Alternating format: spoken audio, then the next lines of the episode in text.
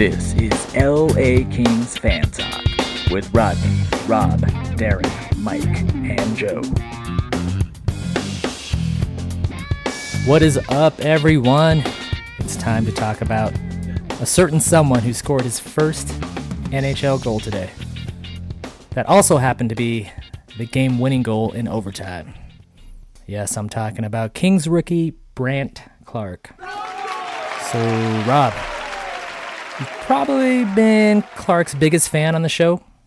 So, we'll start with you. What were your thoughts when you saw Danault pass it off the board, sending Clarke on that breakaway in OT? Is like a just a proud father, you know. just seeing seeing him pick that up. I think I think anyone that was watching the game felt it. They knew that was he was going to score. He was not going to get stoned. It was, game was over as soon as he got it, picked it up.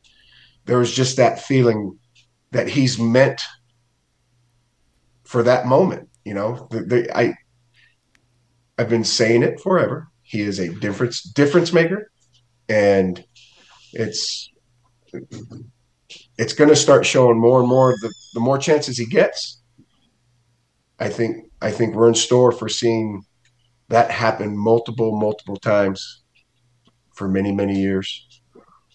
So him being in the penalty box and then jumping out and scoring. I'm just kidding. Hey, well, you know what's funny is I, I sat there and I thought of Fiala right away too. What other king out there does so many bonehead things, but does so many good things? But when I look at his bonehead thing of taking that penalty, I would almost say that penalty saved a goal. I mean, I'd rather him I'd rather him take that penalty and give us a shot at penalty killing because we do have the best penalty kill, right? Um, rather than letting that guy go all alone. I mean, it was.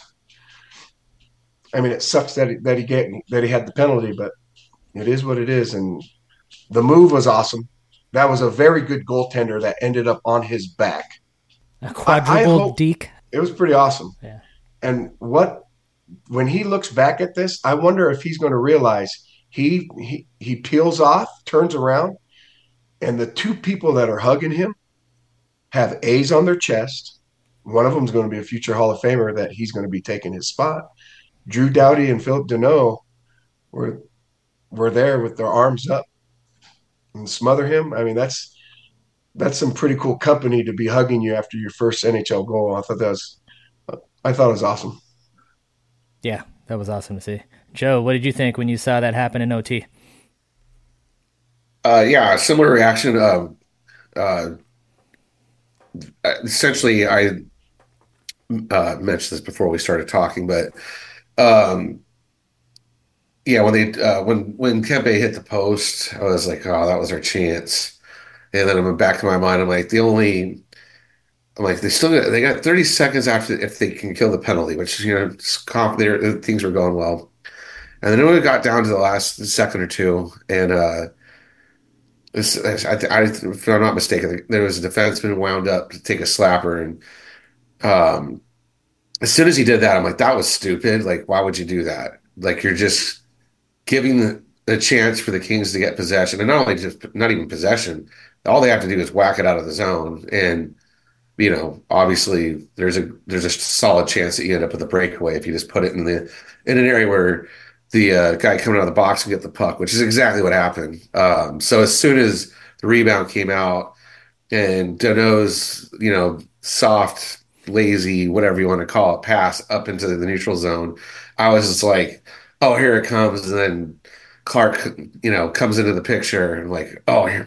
I was off my seat immediately. And uh, I love it you know, there haven't been a lot of good moments lately. So, um, was super excited for the Kings win, but definitely excited for him because um, definitely watched a lot of highlights of his so far this year. So far, I haven't really been entirely impressed with his play with the Kings. I, am not saying he's been bad or anything, or he doesn't deserve to play. I certainly want him to play um, and think he deserves to play. Think he has huge, huge upside. Is don't think it's uh, uh, shown yet at the NHL level. That said, uh, that was a uh, world class finish there on that one. So uh, exciting finish to a game and an exciting uh, start to hopefully a long NHL career. So yeah, congrats to him, man. Uh, next to Kopitar, maybe one of the best uh, first NHL goals I've seen right? by a Kings player. And I love it, the the reaction of his teammates, and then and then the locker room celebration for. I mean, he was just you could just tell he's. If the camera was on me, Rodney, I, you would have you would have included me in that group too because I Probably. jumped off the couch. Yeah, you know, and it was what noon here, twelve thirty. Um, so yeah, for, for me to uh, show that much emotion at that time of the day was. Uh, well, well, That's yeah. right. We do know you, so that definitely is something. That's yeah. I don't look that homeless for not for a reason. so, obviously, he had a great overtime winner, but what do you guys think about his overall play in the last two games? Just overall, defensively, how, how's he been doing, Rob? What do you think? So I, I'm just going to repeat some things that I've been saying as far as he, he just seems to be thinking the game better than than everyone else on the ice. He he he just sneaks up in the right spots. He's he just has such an offensive mind when it comes to where he needs to be and and how to distribute pucks and if there's there's just some intangible things there that that I don't think anyone else possesses on on the team. Um, Doughty, I think people thought Doughty was going to be this big offensive uh, defenseman for us for for many years, and I don't think Doughty's ever been really, really that offensive ever. And now in his older age, he's taken up the part of saying, I I get more joy out of stopping a goal than scoring a goal. And he's become quite defensive. Clarke is is just off the chart when it comes to the offensive IQ stuff. And I don't know if we've ever had an offensive IQ defenseman that I can remember. I mean, when Paul Coffey came around for the cup of coffee he had with us. For the cup of coffee, I like what you did there. Yeah. Yeah. What do you guys think? He's he's he's a difference maker. I'm telling you, he's a difference maker, and it makes no sense to me why he should ever come out of the lineup. What do you think, Joe? Do you agree? Yeah, no, I would agree with that. I mean, like it's it's it's like I was go ahead and call it the mishandling of Byfield.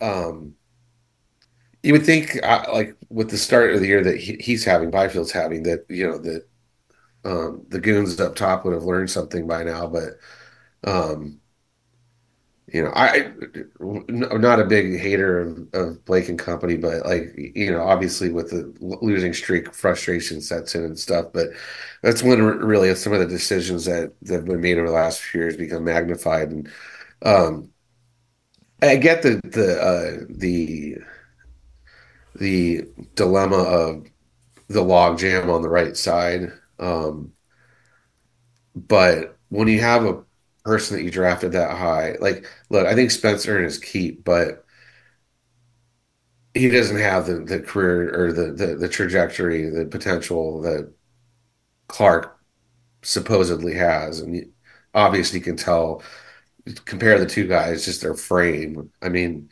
they're similar in that they're kind of shifty and quick and and whatnot, but um, obviously one's way taller, like you know, a specimen, or I don't know if that's the word, but you know, he's a big lanky dude and, c- and cover a, lot of ice, skate smooth, all that stuff.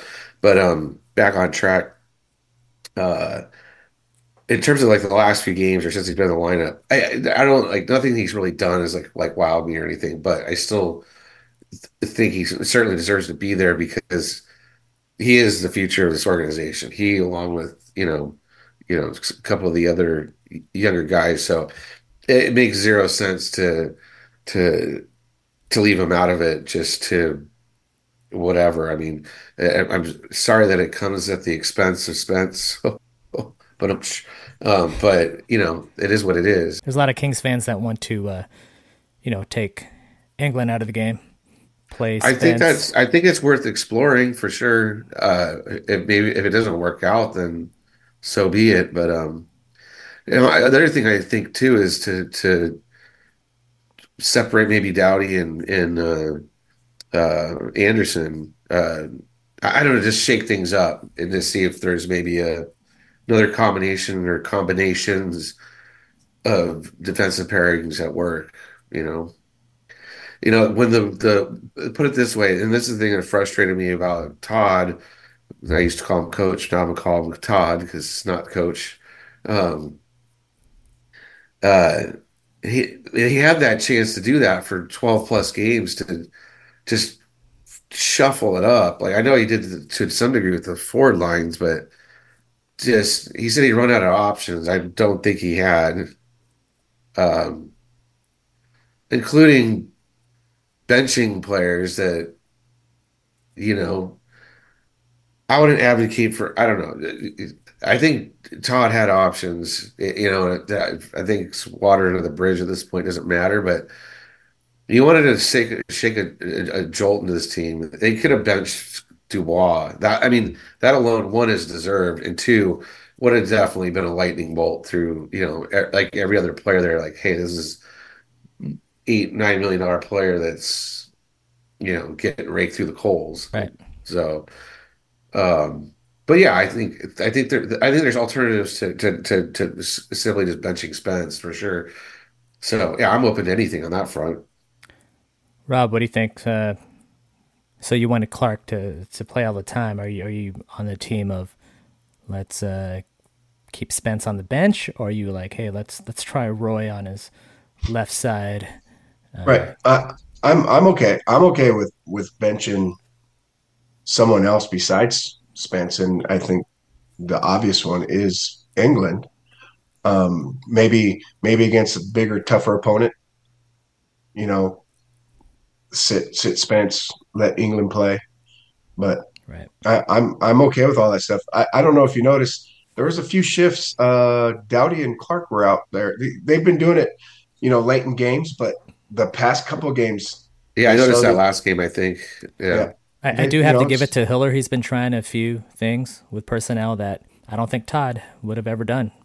Yeah, but that's that's. I'm glad you uh, pointed that out, Rob. But that that's a good example right there. And I was actually going to say that earlier, forgetting that that's actually happened. But that seems like kind of like a natural, like kind of the obvious thing to do, like put the legend with the next generation sort of thing.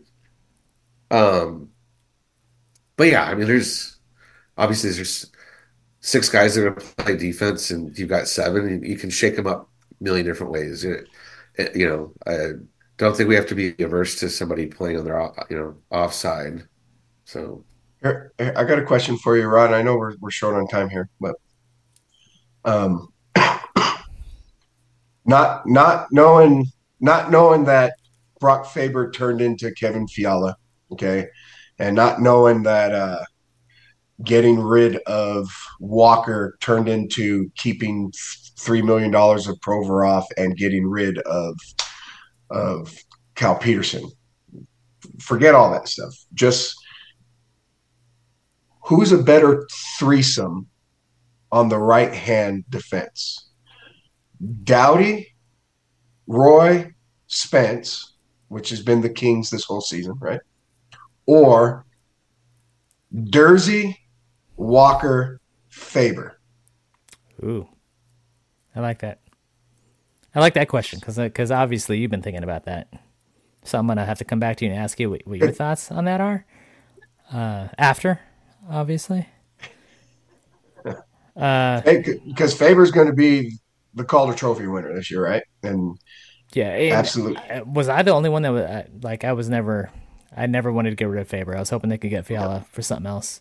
I knew that he was going to be really good, but I know he really wanted to play in Minnesota. Walk, Walker's going to get a first round pick when he's traded at the right, deadline right. because he's playing that good. And Durzi is just absolutely phenomenal. And, yeah. yeah. Oh, really? He's a Philly, right? Yeah. And then Durzi's just lighting it up in Phoenix. The, I'm gonna I'm gonna we, say right now you could you, you could say it's uh, it's Walker, Durzi, Faber, but by the end of the season, I'm saying it's going to be the Kings trio. Okay. What about you? What do you think? I don't know. What, what do you think, Joe? Or Um, yeah, I'm somewhat confused. So Durzi, Walker, and Faber is what you're saying? Faber? Are those Howdy. because those were three right-handed defensemen in our organization Yes. two years ago? Well, so I I mean, I'll just say this, like, uh, hold on, a cop. Um, I will say this that uh, um, I've I was always a big fan of Walker's, and when he got hurt, obviously that set him back. So I don't think it's surprising. Uh, I would always been on him and and Roy, um, and I know maybe there's some criticism of Roy this year, but I, I don't because it was unexpected for him to score as many, for at least for me, to score as many goals he did last year. I'm fine with Roy's defensive play this year. Um, but uh, but yeah, I mean, it's not shocking to hear that Walker's doing well. But to answer your question, I mean, I know everybody likes to have a hard on over like prospects and stuff, but like, no, there's no guarantees. And I don't watch these guys, so I don't want to like pretend to be like some expert. But even if you are, like, like how many times are people wrong? How many number one overall picks end up being nothing? How many, you know, top five picks end up being nothing? So yeah, granted, you have a much better shot of being a good player if you're drafted in the, the you know the top ten of the first round, but um, but uh, yeah, I mean, it's it sucks sucks to lose. So my my whole thoughts on on the three three right-handed defensemen. Um, because I said take out what we got and what we gave away and all that stuff. Um, I I think Faber, Walker, Durzi might be a better trio. But when you do factor in just the fact that we got Fiala and got rid of the Cal Well, Fiala contract, last year was like so dynamic. Yeah. Um, less, and I remember us having a conversation about him being reckless, whatever, but in control. This year, it's far more reckless and just a lot of uh, dumb, more dumb penalties at costlier times. Uh, yeah. Does Hiller play Clarke tomorrow against the Penguins? He better. That's my answer. He better. Yeah, yeah, I of course. I, I think so. He he's already shown his, uh, uh, that you know just putting Turcotte in Yep. uh, speaks volumes. Um, England got in a fight. Maybe he needs the night the, the day off to rest his hand because it got bloodied. Maybe this is the So day that- we see both maybe- Spence and Clarke in the lineup. Yep. I I think Free- I Free think Hiller. I'm gonna say I think Hiller knows that he has nothing to lose and that it makes sense. Uh, if Todd ran out of options, there are options that are young that he has, including uh, also playing Kaliyev over right? Latvia. Let's get Callie in there. All right, Kings fans, that's our show for today. Don't forget to like, subscribe, and elbow that notification bell just like Brad Marchand. Till next time, stay classy. Go Kings, go! Marchand's a rat. I was gonna ask you guys about that elbow. What do you guys think? Terrible.